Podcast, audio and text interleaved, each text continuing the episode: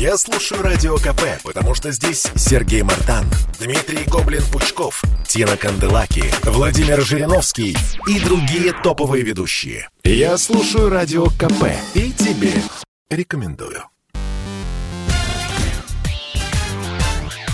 Шоу-бизнес с Александром Анатольевичем на Радио КП.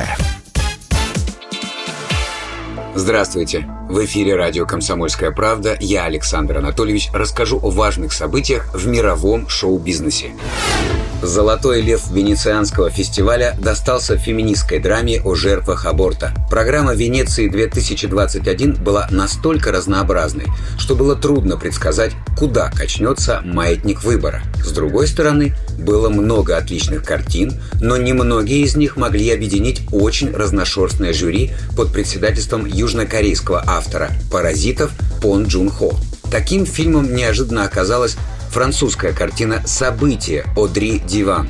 Она напоминает о тех страшных временах, когда аборты в стране свободы, равенства и братства были запрещены, и тем, кто подпольно его сделал, грозило заключение. Героине фильма сильно не повезло. Она забеременела практически в момент потери девственности и была вынуждена разбираться с последствиями в ситуации 1963 года, когда ей никто не может помочь. За помощь таким, как она, тоже грозила тюрьма. Я хочу детей, но тогда, когда сама их захочу.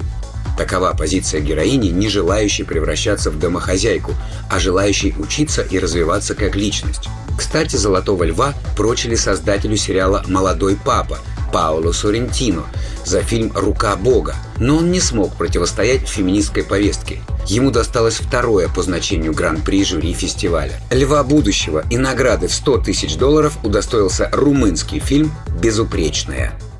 Шоу-бизнес с Александром Анатольевичем.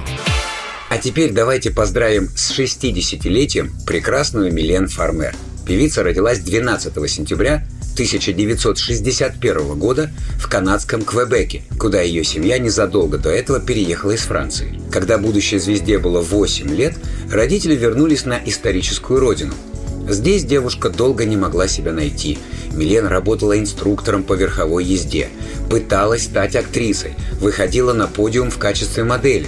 Поворотный момент в жизни Фармер случился в 1984 году когда она попала на прослушивание к молодому автору-композитору Лорану Бутона. Именно он разглядел за симпатичным личиком безграничный талант и сделал Готье, а это настоящая фамилия певицы, звездой мирового масштаба.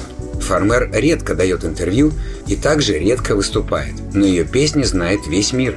Милен регулярно попадает во всевозможные списки самых высокооплачиваемых исполнителей Франции. Шоу-бизнес с Александром Анатольевичем. Элтон Джон, Майли Сайрус, фронтмен Depeche Mode Дэйв Гаан и еще 53 исполнителя перепели «Металлику». В 2021 году исполняется 30 лет со дня выхода культового черного альбома «Heavy Metal Королей». В честь юбилея этого релиза весь цвет мировой музыки принял участие в записи трибют-альбома с говорящим названием «The Metallica Blacklist».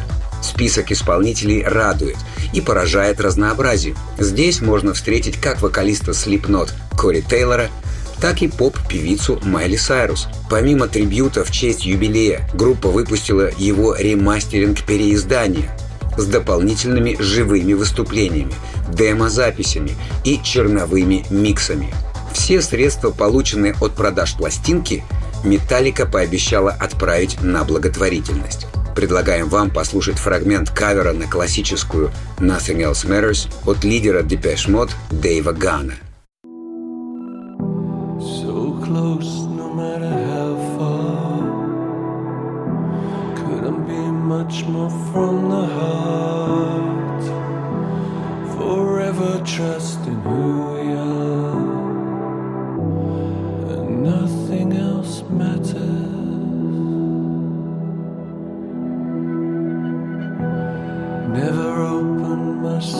this way. Life is ours, we live it our way. All these words I don't just say, and nothing else matters.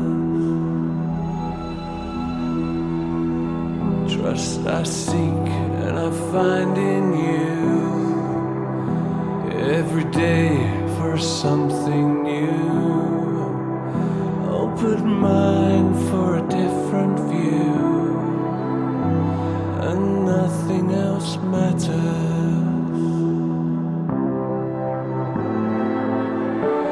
Never cared for what they do.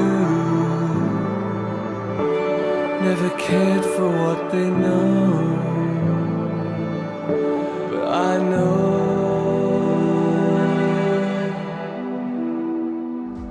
Это был выпуск новостей из мира шоу-бизнеса на Радио КП. Меня зовут Александр Анатольевич. До встречи завтра. Пока. Шоу-бизнес с Александром Анатольевичем на Радио КП.